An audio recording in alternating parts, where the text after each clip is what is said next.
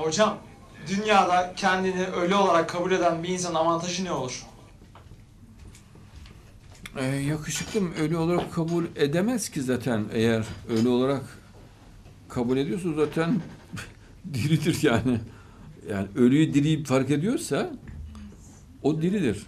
Zaten öyle bir şey yapmaz öyle birisi. Ölü olan ölüyü diriyi fark edemez. Kendini fark mesela münafıklar öyledir.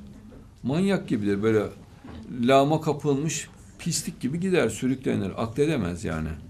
Ne yaptığını farkında değildir. Ee, Ölü de öyle ne yaptığının farkında olmaz.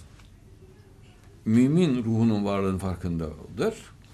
Onlara Allah'tan kutsal ruh, Allah'ın ruhu üfürülmüştür. Ee, yani bu İncil'de de geçer, Tevrat'ta da geçer, Kur'an'da da e, geçer. Ee, kutsal ruh. Kutsal ruh üfürülen bir insan sonsuza kadar cehenneme gitmez. Ya mümkün değil. Allah'ın ruhu olmuş. Allah'ın ruhu cehenneme gitmez. Mümkün değil. Ama ölüyse gider.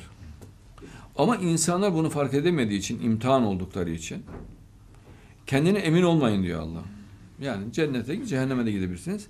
Yoksa mümin kendinin mümin olduğunu bilir yani. Bil- bilmez değil.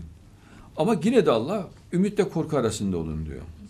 Bu bir örf, bir ahlak, bir vicdan şekli olarak bize Allah tarafından ilka ediliyor. Biz bunu yapmaktan mükellefiz.